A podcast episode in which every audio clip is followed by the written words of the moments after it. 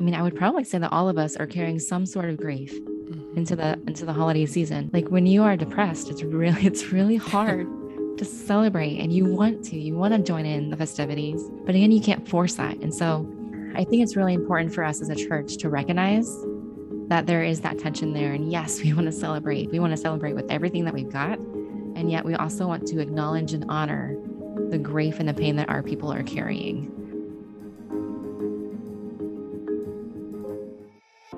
From Hope Made Strong, this is the Care Ministry Podcast, a show about equipping ministry leaders and transforming communities through care. Supporting those in your church and community not only changes individuals' lives, but it grows and strengthens the church. But we want to do that without burning out, so listen in as we learn about tools, strategies, and resources that will equip your team and strengthen hope. I'm Laura Howe, and welcome to the Care Ministry Podcast. On the show today, we will be talking all about the power of standing with people who are struggling with Kari Bartkus, founder of Love Does That. And she is offering a free downloadable Blue Christmas Planning Guide. This is a resource that helps churches plan a service that honors the losses that people have experienced this year and that offers hope. You can find this resource at hopemadestrong.org slash episode 11. A concept that seems super basic but incredibly hard to do in real life is feeling your feelings. For many generations and within many cultures, it's been encouraged to suppress your feelings, you know, bury those way deep down. This messaging begins at a very early age. Many of us have been told, or perhaps we've even told our own children when they're crying, don't cry, there's nothing to cry about from an early age, children are being taught to avoid and suppress feelings. As a result, coping strategies that avoid negative feelings have exploded. Things like alcohol, drugs, eating disorders, workaholism, and many other self harming behaviors. We are compulsively avoiding negative feelings. But the problem with that is that our brains can't be selective and choose which emotions to numb and avoid. So when you numb sadness, you also numb happiness and joy.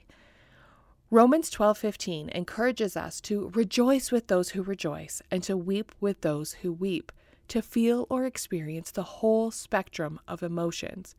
While it's uncomfortable, it is much healthier to lean into the moment and feel your feelings. But this can be a really lonely space grief, sadness, anxiety, hurt, anger, when you feel those overwhelming emotions, it's often the times when we feel the most lonely. But God knows the power of companionship. There are many scriptures that speak to the importance of supporting one another, having people who stick closer than a brother, who weep and rejoice with you, and who sharpens you. In Hebrews 10:25, we are told to not neglect meeting together to encourage one another. But meeting people in those dark moments is difficult. It's often inconvenient, it's uncomfortable, and if I'm truly honest, it could be exhausting. But we're called to love. In John 15 13, it says, Greater love has none than this, than someone who lays his life down for his friend. And while I believe there are moments when you are in the position of healing and you need to focus on tending to your own needs, most of our time is being open to supporting others because holding space with someone who is going through a difficult time can be life changing. Kari Bartkus, founder of Love Does That, has spent her life standing in this space with people. Born and raised in a small Midwestern community of Indiana, Kari was the shy girl growing up, but at the same time was drawn to befriend the kids who were left out. In high school, she started coming out of her shell as she joined speech clubs, theater groups, and began to write. Kari was drawn to anything that was linked with sharing a message with others. Like many other introverted small town teens, she went to a nearby university and she studied communications as her passion to connect with others grew. But it was here that she began to see that her ability to connect with outsiders was, in fact, a gift and that it didn't come naturally to others. When I went to college, I ended up being a teacher's assistant for for the speech classes.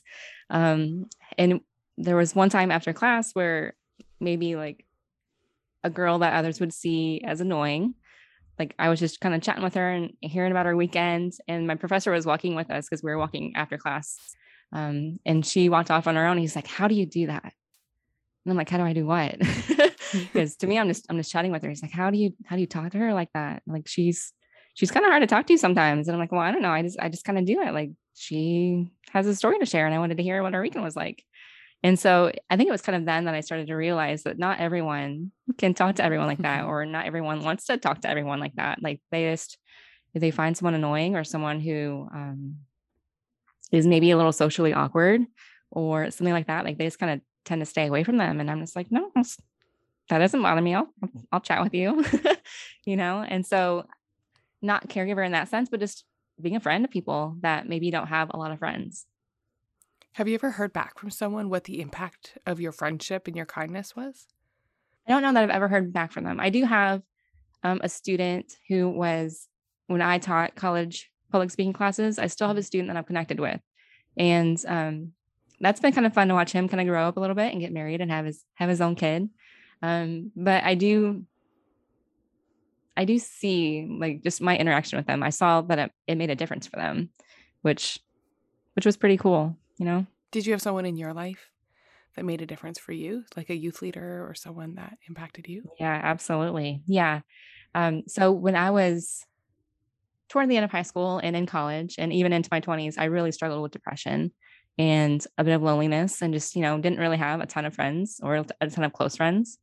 Um, there were different seasons where I lost really close friends, but there were people, there were professors, there were other students in my classes who who really just kind of showed up and they just kind of like loved me through it. You know, they um, they would walk into the classroom and be like, "Hey, Kari, how's it do- how how's it going today?" Or um, come find me in my office at work and be like, "Hey, just pop it in and say hey." You know, just just little things. Um, and some of them became really good close friends to where I felt like I was part of their family. You know, mm-hmm. when I was in my twenties, uh, living on my own, working at a church, you know, just kind of away from my family they they adopted me in and so i would have supper with them sometimes or we would serve together or be in bible study together and that made such a big difference for me and i absolutely loved it like just being able to be welcomed in um, i was also part of a drama team at that church and i think that was one of the first times like these people just really show their faith to me like it was personal and they weren't afraid to show that and i think sometimes when we're in faith communities like it's we don't share that personal aspect. Like we we do the Bible study and it's all this head stuff. And yet they're like, man, I really struggled with it this week. And and they were just really open about where they were at and their faith and their prayer. And that that was such a blessing to me as well because I hadn't necessarily seen that in other places before. And so there were so many people, you know, that just kind of came into my life at just the right time, you know, just to kind of be there. And it wasn't that they necessarily like there wasn't like a direct support of you're struggling with depression and I'm going to help you through that. It was just, they're just friends and they were just showing up and being there and loving me. And mm. that meant so much to me. You finished college um, and you're married now, right? With a couple kids. now. Yeah. Yes. So h- tell me that story. So I was actually, I got married in my 20s and that was actually a very unhealthy marriage and uh, never should have happened, but it happened anyway. And I had a daughter with him. And uh, after a couple of years, he left, which was actually a good thing for us. And um, I met my husband now. Just we we're coming up on five years of marriage, and he and I have a little guy together. But um, even in that first marriage, like just being that unhealthy place and um, going to church, like that was that was hard. Like to show up and and to work for a church, nonetheless, to be able to show up every week and know that, like almost kind of like living without shame you know like how do i how do i explain this to other people and how do i how do i i don't know i just i think i, I just try to hide it really um but god has been so good to redeem that for us in our lives and my husband now is such a blessing and has uh, adopted my daughter and we are just we're one family together and he's got a couple of kiddos too that are older and um, like God has just been so good to bring us to each other because we both have hurt. And uh, it's just, it's such a blessing. yeah. In those early years, working for a church, going through those personal struggles, what was your support? How, wh- what got you through, or what was your focus? So I would actually say I actually tended to push other people away. Mm.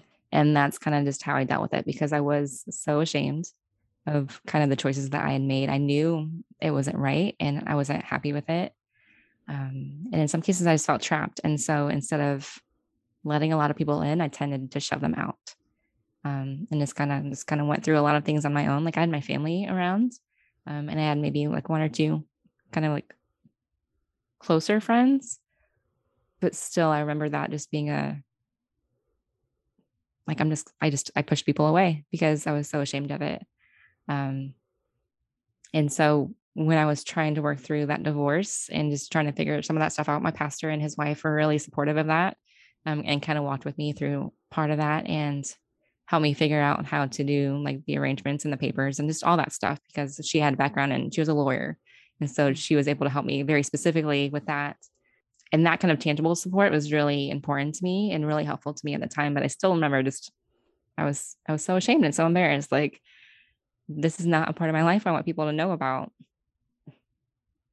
And so um, it wasn't until later that I I really started letting people back in again.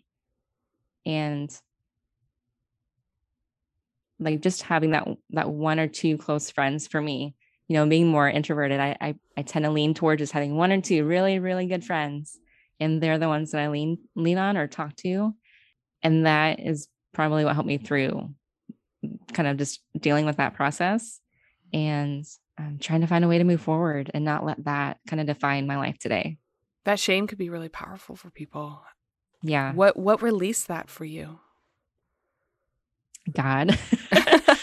yes. Jesus. Um, he's just helping me work through that. Um, and I'm still working through part of it today, you know, just trying to figure yeah. out like how do I how do I not carry that with me because um, I just want to forget about that. You know, I just want to like shove it away in the past and pretend that it never happened, but it did. And just letting God show up in that story of, you know, He was there with us during that time and He protected me and my daughter in so many ways. And I am so thankful to Him for doing that and for shielding us and um, just being there. And the fact that He, I mean, He sent His Son to go to the cross for my shame and for my guilt. Like that is just so incredibly powerful. And just letting Him letting him carry that.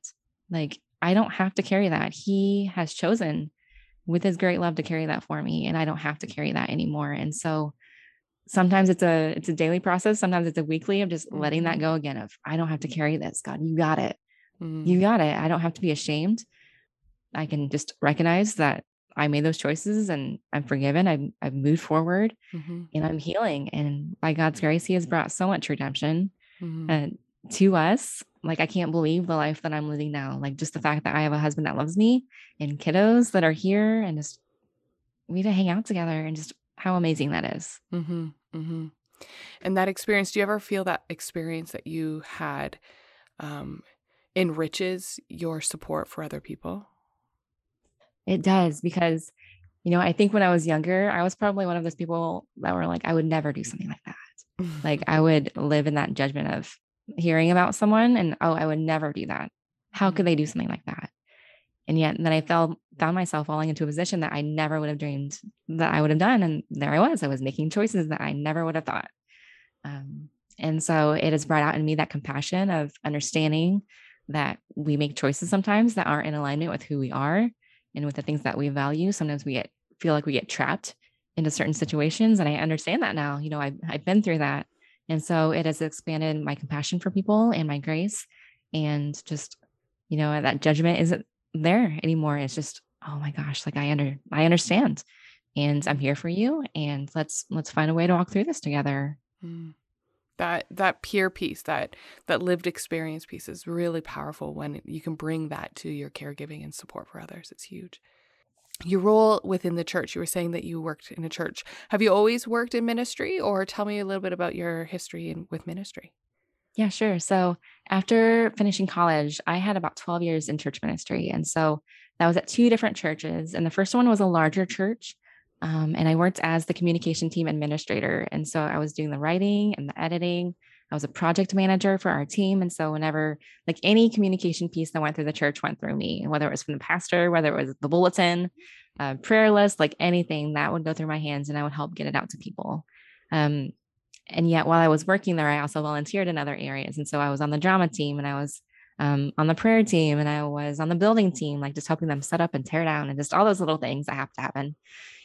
Um, and then when I got pregnant with my daughter, I realized I didn't want to work quite as many hours and I wanted to be closer to family so they could help me take care of her. And so um, I transitioned to a smaller church of maybe 120 people and worked there as the office manager, which you know, church secretary was often on the front lines yep. of ministry. And so phone calls, phone calls and bulletins and just all the office stuff, finances, just whatever. Um, but often found myself in that position to where if someone needed help, um, they would talk to me first and I would decide, you know, do they talk to the pastor or can I help them or do I need to send them to someone else? Um, and did that for for a few years. And then they created the position of director of children's ministries because the number of children in that church had grown so much they needed someone to they wanted someone to kind of oversee that ministry and so i waited a little bit and then i'm like well can i do that like i would really enjoy um, leading that and just worshiping with the kids and teaching them. And so i started doing that too and did that for a few years. And when i got pregnant with my son i dropped the office manager and just focused solely on the on the children's ministries because that let me work from mm-hmm. home so i could be with him. And it was very part-time so maybe 10 hours a week but just being with the kids every sunday in in the classroom teaching them or like supporting the teacher and just being with them. And so over 12 years um, kind of did a few different roles but always you know just always serving in whatever way i could so whether that was my official job or i was you know participating in a church event like i'm just always i love teaching and i loved doing bible studies and um, that's kind of what my background in the church has been like. Love does that focuses on caregiving and supporting other people. So where did that passion? Where did there's a thread of always connecting and being a connector and a supporter and using friendship as a way to support. But where where does that happen in ministry? Yeah, so I think as I was working in the church, again whether that was the big church that I worked at or the smaller one, um, or even just like I, I attend a tiny church now, so like 45 people, right? Um, I think it was just over time, just making the observation that when someone was hurting, they didn't always seem to get the support they needed, or like just just noticing the difference in reactions. And so, for example, one person might get cancer, and so the, the church would rally around them and provide childcare and meal support and offer to drive them to their doctor's appointments, which was awesome. But then someone else in the same church would get cancer and just be added to the prayer list. I'm like, why? Mm-hmm. Why is hmm. that so different? And maybe, maybe they didn't need all the extra help. Maybe they had the support team they needed already. But I just kind of sat back and like, well, why did that person not get the same response? Like, why are we not showing them the same kind of love? Why is the why don't we put together this meal train for them? Like just noticing the difference. And some people, you know, we had one lady end up in the hospital um, and she got put on the prayer list. I'm like, well, why is she in there? And no one can answer me. I'm like, no one called. Like, no one mm. called to check on her. And so I, I tried to call, and she wasn't able to talk to me. And so I'm like, poking one of my other staff members. I'm like, you need to call and see if you can get her to talk to you, because we need to we need to support her in this. We can't just let her feel like she's alone. And so I think it's that that piece of someone going through hurt alone that just that breaks my heart and i don't ever want someone to feel like they have to go through something alone. Now, when I went through my stuff, I pushed people away because because I wasn't ready for mm them to I wasn't in a place where I could accept their help, right? But for someone to want help, to want that support and even ask for it, like to call the church and say, "Hey, can you put me on the prayer list because I just found out I have cancer?" And then to feel like there's no response back from that, like mm. I can't imagine how heartbreaking that is.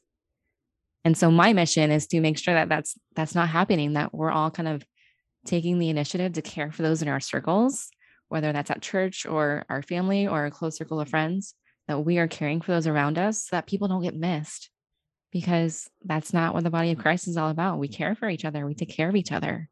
Um, and that's that's one calling that Jesus has given all of us. Like we are to care for our neighbors, our near dwellers. And when people get missed, like I, I can't imagine the kind of heart heartbreak that that brings. Mm. Where does the name "Love Does That" come from? yes. So I I love the story. so I uh, was giving a message at my church, and it was centered on John four, which is the story of the woman at the well. And um, throughout that message, we just kind of looked at it from the lens of, well, why? We asked a lot of questions. Why would, why would Jesus talk to her? And why would she respond to him in that way? Like if I had some stranger come up to me and start talking to me like that, I'm not sure that I would respond to him the same way that she did. Um, and was, we asked a lot of questions and a lot of questions. And the answer every time was, well, love. Love does that. Love reaches across boundaries and love um, reaches out to those that are hurting. And because of his love for her, she was able to uh, receive that and um, run back to the people who hated her, the people that ostracized her. And she was able to just say, Hey, you've got to come and see this Messiah. And just the change in her um, just really spoke to us. And so that was actually a message that I gave um, right as my husband and I were dating and getting to know one another. And I hadn't listened to it. And so it just kind of became a framework for like a, a little catchphrase for our marriage like, well, love does that. Love does that. And so when I started, I actually started as an Etsy shop. when I started that, I'm like, well, I need a name for the shop. And so I'm like, well, I'll, I'll love does that because that's kind of what we're all about. And it's kind of stuck and it's grown. And so that's where the name come from comes from. We want to be people that are acting in love. Love does. Love does that. Um, we don't just say that we love, we actually do something about it. Mm. Very action oriented. I love it. Yes. So, what are the types of things that you do? Tell us about what Love Does That is all about. So, I work as a spiritual director for women that are hurting. And so, um, the primary way that I help them is just really just meeting with them. And actually, we we meet through letters, through email. Um, it's a specific way that I work through that. But we we work together just to try to find where God is working in their lives during that difficult season, because I know there are times when we are just struggling, we're grieving, and God just seems distant, or He seems silent, or He's not answering our prayers the way that we want Him to. And so part of my work is just helping them recognize where is God, where is God working? Where is He showing up? And what is He inviting you to do during this time? Is He inviting you to surrender this part of your story? Is He inviting you to worship in this moment? Is He inviting you to trust Him in this specific piece of your story? Um, is He inviting you to praise Him today? Is He inviting you to to lament and mourn? Like, just what is that invitation that He has for you in this part of your story? And just really helping people to recognize that because again, He feels distant and He feels silent sometimes, or we don't know how to hear His voice or how to recognize His His promptings or His nudges. And so I really love working with women that are hurting in that season to just just pause and just really lean into him instead of letting themselves fall away from him because I know when we have friendships that, you know, maybe someone's not responding to us, we just kind of like we tend to draw away, but um God's there. He promises that he's going to walk with us through these seasons and so let's try to find him. Let's try to figure out where he's at. And he's he says if you if you seek me you're going to find me and so let's find him you know he's here and so um, that's the primary way that i work with people um, but i also have a gift shop where i make uh, uh, these these um, encouragement and sympathy gifts so that if you have a friend who just lost someone or who's going through a really difficult season you can give them something that's not just not just flowers even though we love flowers um, but just something that serves as that tangible reminder that they are not alone and so the, the the thing that we sell the most is something called a tear bottle. And it's just this little glass bottle that has three teardrop beads in it. And it's just that represent, representation that um, God says that He's going to collect our tears in a bottle and He writes down everyone in our, in our book. And that bottle serves as a reminder that God's there with us and He He sees our tears and He knows the sorrow that we are walking through and He's there. And so the gift shop allows you to get something and to send it straight to a friend who's going through a difficult time, something they can hold on to, something they can kind of keep on their shelf as that reminder that they are not alone. Um, but I love to take it a little bit step further. In every order, I I write a note um, for the person who's receiving it, whether it's the person who ordered it or the person that's actually receiving it as a gift. But I also pray over it and I record myself doing an audio prayer because I want them to know, you like I recognize you as a real person. I recognize the situation that you're going through. I recognize that you're trying to help your friend and I'm going to I'm going to stop and I'm going to pray for you and I want you to hear my voice because you are a real person and I hear I'm here and I care for you. And so I send that to them. Um, and that's just part of my ministry. Like I want them to know I appreciate that you are supporting your friends and I'm here and I'm praying for you and you're not alone and your friend's not alone. I have chills because that is so powerful. But I'm going to be honest, most of us avoid that. In church we talk about overcoming and and having faith and you know kind of um building resilience and all of these things that although they're wonderful, I talk about resilience all the time, but there is um, something about being okay to be in the muck in the mess with people but oftentimes, as caregivers or as church ministry leaders, we are trying to pull people out of that muck. So, talk to me for a minute eh, about what it's like or why do you lean in to the messy and just hold space and stay there for with people because most people are trying to pull people out where you seem to be comfortable and even called to standing and and taking your time in that messy space yeah, absolutely. It is hard um, because we want to fix things and we want to make things better and we just want them to be happy again. Um, but I found that you can't rush that and you can't force people um, to heal. You can't force them through that process. You can't speed it up. It just has to happen. And so just joining them in that place of heartbreak and grief and sorrow and just being okay. If you're if you're a friend, just being okay to go and sit with them in the silence and just be like, hey, I'm here and not have to force a conversation. I have found that probably to be the most healing thing like ever in my life, like not having to talk my way through something or like someone's asking me questions that I don't know how to answer. Like I'm just here. Um, and it takes time to heal and it takes time for God to do that healing work work in you. Like he doesn't just most of the time he doesn't just snap his fingers and you're healed. Like there's a process involved and there's probably some work that you need to do um, and that's just part of the process that he uses to draw him to draw you closer to him. And so being able to sit with someone in that space, yes, it's so incredibly difficult a lot of times because it's it's hard. Um, and if you're if you're a caring person, like I know you are because you're listening to the podcast, or if you are extremely um, empath- empathetic, um, it's hard because you kind of enter into their stories and you feel that pain with them and you experience that grief with them. Like if, if I hear someone's story, like it's so like I can just start crying. Um, there was someone in in my Sunday school class that was sharing how a friend of his had passed away, kind of like in a tragic way, and like I just tears just started streaming down my face because I can't imagine what that must have been like for him.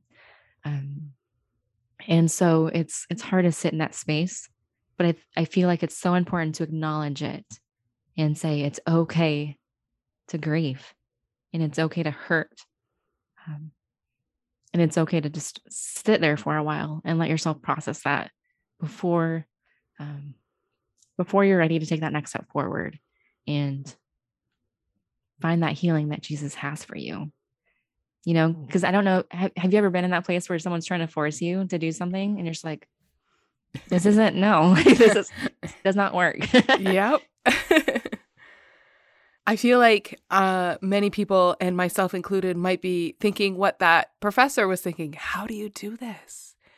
How do you do this day in and day out? And how do we send people to you because there's many people who are listening who know that people need to process and know that they need support but they just don't have the capacity they just don't have the capacity to sit with people like that but they want to they know that is helpful one of the things I've really had to learn is that I do want to be fully present with them in that moment, whether it's reading their email where they're sharing their story with me, or if I'm actually literally sitting with a friend who is going through a difficult time. I want to be fully present. Um, but at some point, I have to hand that over to God and to say, God, I'm bringing my friend here before you. Um, and I know that you can heal them. And I know that you can make your presence known to her. And I just have to let that go to Him. And that's really a process of surrender of trusting him to take care of my friend. And it is very intentional, like, because otherwise I find myself kind of carrying that around and it's very heavy um, and it weighs on me. And I just, I'm so worried about my friend. And is she ever going to get through this? And what happens if this you know just just being able to have that intentional surrender of god i'm placing her in your hands i can trust you i know that you're good i know you've got her and just resting in that truth um, is very important um, there are other things that you can do to try to help take care of yourself um, as you're caring for others but that has been probably the most helpful for me of just that intentional surrender um, yeah i mean that's that's huge mm-hmm. I feel that takes practice. It does.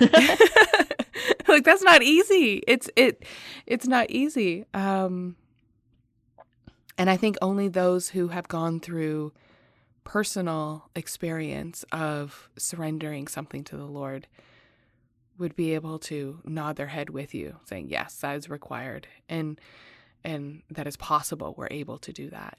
That's cool.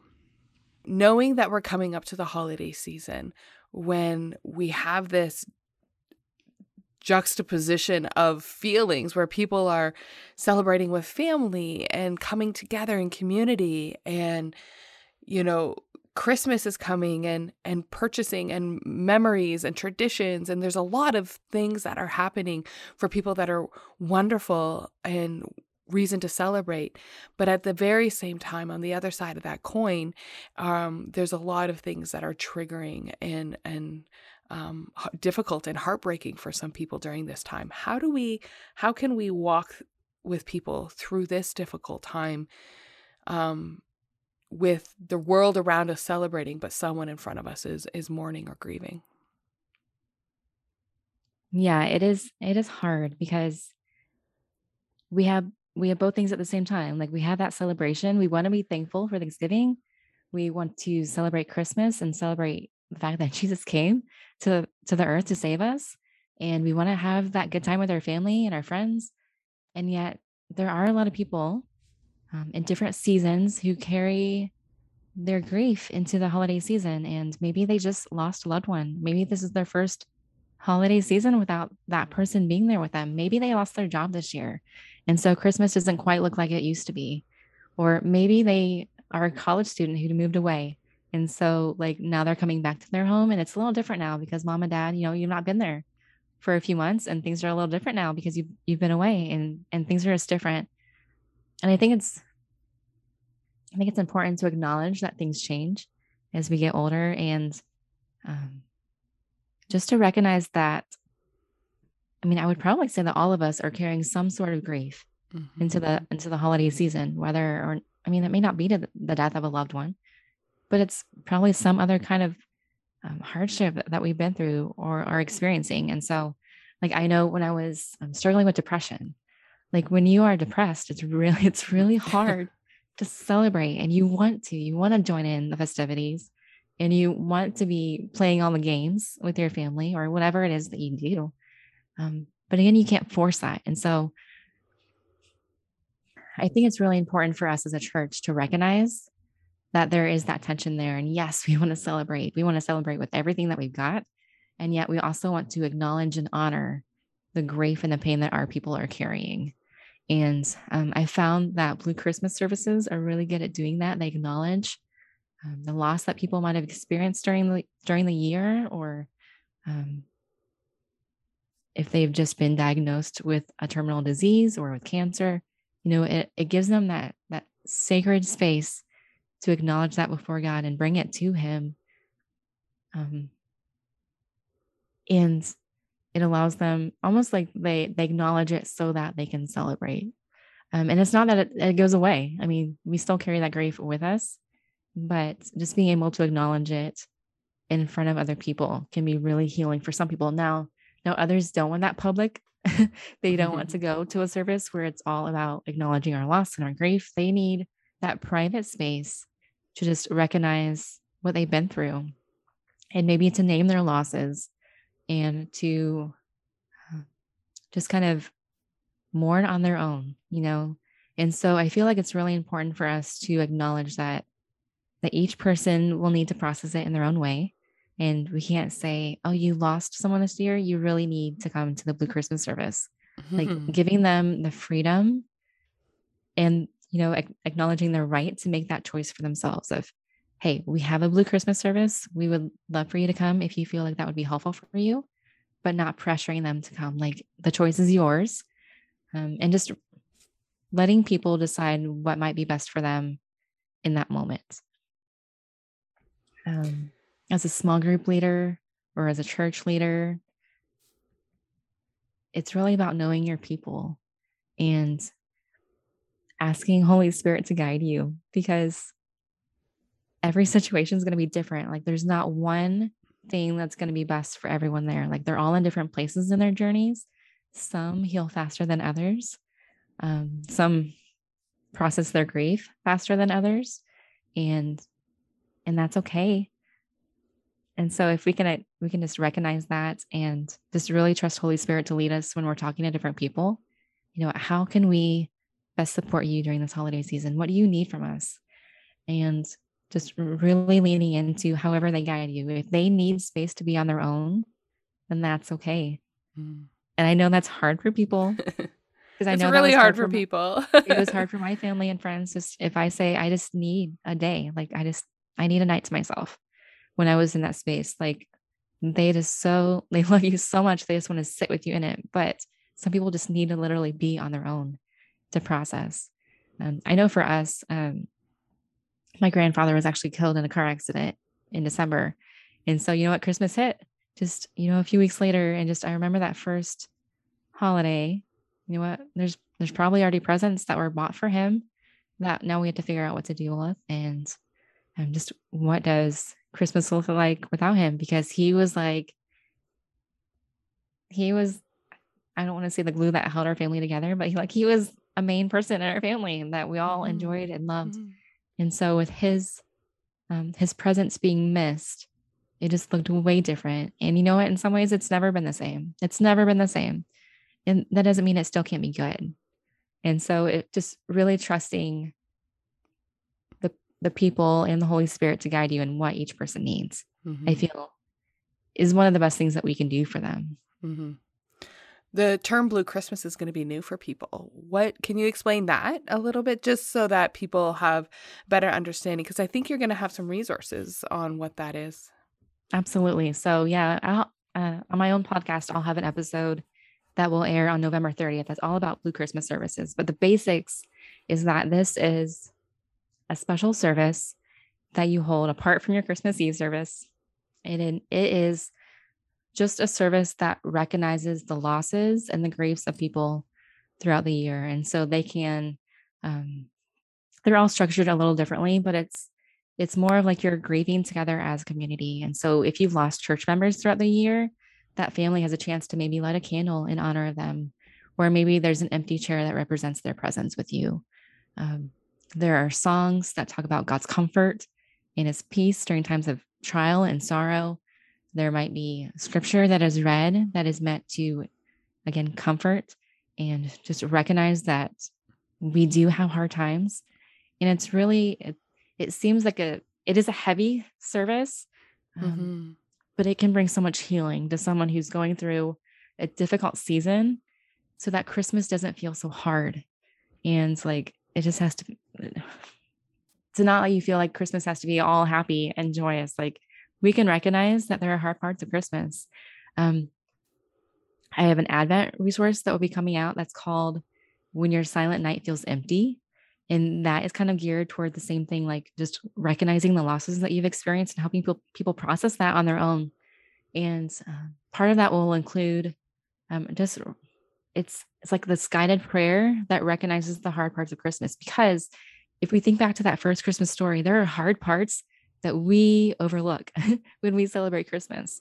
We mm-hmm. focus on the shepherds and we focus on the wise men and baby Jesus being born, but we forget that there was an entire village of boys who were killed because Herod was trying to kill baby Jesus.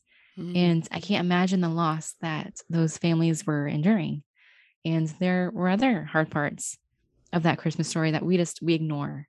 And so just acknowledging that even though it is a season of celebration, it's also a season just to recognize those losses. And that's okay. It really is okay. And so I would love to share those resources with anyone. Mm-hmm. Um, just thinking about however, how can your church very intentionally like find a way to reach out to those that are hurting. And it might be be a blue Christmas service. It might be some other way. I don't know. Um, but just finding ways to reach out to them and say, hey, we we recognize that you are experiencing some sort of loss this year, and we're here to support you. And mm. it's okay to feel that sadness and that um, that celebration at the same time. Like we are capable mm. of feel, feeling both experiences at the same time. And I know some people feel like it has to be one or the other. But no, like we feel both at the same time. We can be mm-hmm. nervous and excited at the same time. We can be scared and happy, you know? Mm-hmm. So we can be sad and celebrate at the same time too. It just mm-hmm. it just mm-hmm. looks different. And I think that's okay. Well, I think this whole year looks different. And I yes. think it's or two years. And so um, churches are learning how to lean into being uncomfortable to be able to connect and meet a need of their community in a whole different way. Like there's a whole different way of looking at church now.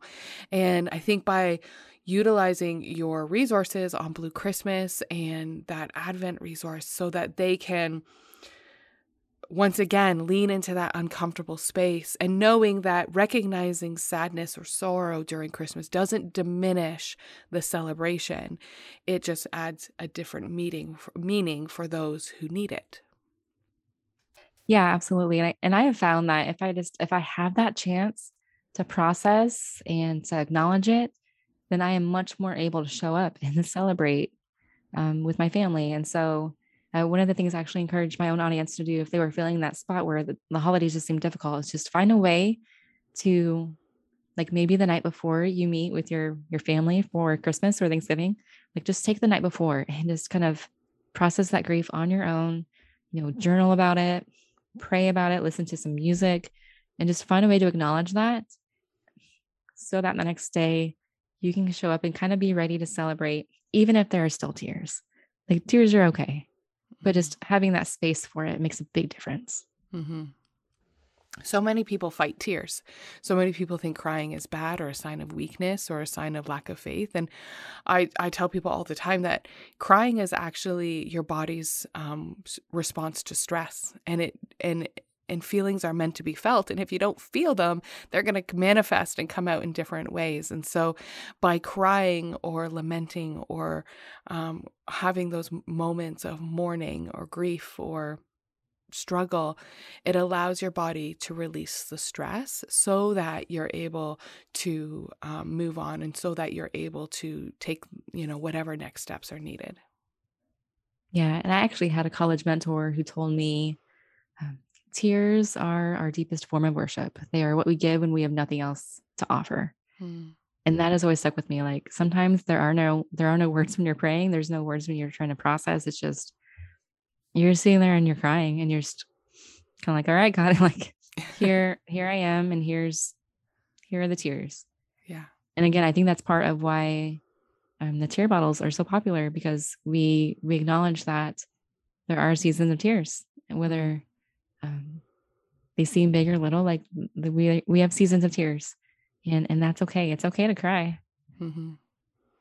You mentioned those tear bottles are for friends. How, what would how could churches use that? I'm I'm just thinking that you know churches people often struggle how to recognize a loss and you know like you said there's flowers there's cards there's the prayer team there's casseroles that show up at the door um, but this is a little bit different and the uniqueness might be really interesting like a lot of people might be like oh this would be provide so much meaning for people. How could churches utilize that or or use that yeah uh, if, if churches wanted to i would be more than happy to work with them to get a few that they could have in hand so that maybe when a, a church member or someone in their community kind of passes away, they can have that there and pass it along to, you know, the widow or the widower and uh, with the family and just share that with them of, hey, we want you to know that God sees your tears and he's he's here. You're not alone, and we are here for you too.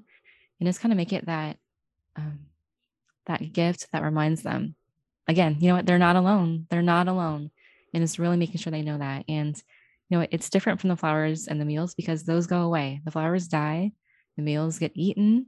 Um, that little, it's a little, just a little tear bottle they can just keep on their nightstand or their dresser or on an end table and just you know maybe put it next to their photo of their loved one. so they can just be remembered that you know God is there with them. Um, and so if churches were interested in that, they just have to you know just contact me and we'll, we'll work something out so that you have some on hand that you can personally deliver um, to those in your communities. Awesome, awesome. So Kari, knowing what you know today, uh, the lessons you learned, the skills that you developed, the the stories and the resilience that you've built through your life. If you could send yourself an email or a voicemail of, if you could send your past self an email or a voicemail, what would you tell yourself? I think one of the biggest things for me would have been that it's okay to take the time that I needed to kind of process things on my own. Um, I know there were seasons where I just felt like I was trying to show up for people and to be there and just pretend that I wasn't struggling. Um, and that was not helpful. Mm-hmm. Um, just being able to acknowledge of, hey, I just I need some time to myself for a little bit to kind of work through this. Like talking about it with someone doesn't help me. I mean, it just doesn't. Um, you know, I tried meeting with a counselor and I, I love what counselors do, but it just, it wasn't helpful for me because I couldn't answer her questions um, being such a such an introverted person like i i process things through writing and i can't always answer a question right away. So when she asked me something i just felt like like i'm supposed to have an answer for her and i don't. And so just knowing that it's okay to heal a little different from someone else and to find your own journey in that and for me that meant lots of time alone. Like being alone is healing for me. It gives me that time and space i need to talk to God and to pray and just to reflect. And not everyone's going to understand that. They think that you need to process a certain way, but we all process things differently. And so I think for me, that would have been one of the biggest things. And also to be willing to trust again, because when you when you lose friends that are close to you or when you go through difficult seasons or when somebody hurts you like it's it is really hard to learn how to trust again and to let people in and even though you need to be wise about it not to be afraid that when when someone shows up and they're loving you and they're caring for you and like they love jesus then it's okay to start opening up a little bit and just to start trusting them because living life on your own is not it's not good. Um, we need other people around us and and they they need us too you know? We all need to be there for each other and that's why part of what I do is so important. You know, just we're all kind of showing up for our neighbors and our family, and we're we're being there for each other, and we're accepting each other, and we're belonging together, and that's how that's how God wants us to live.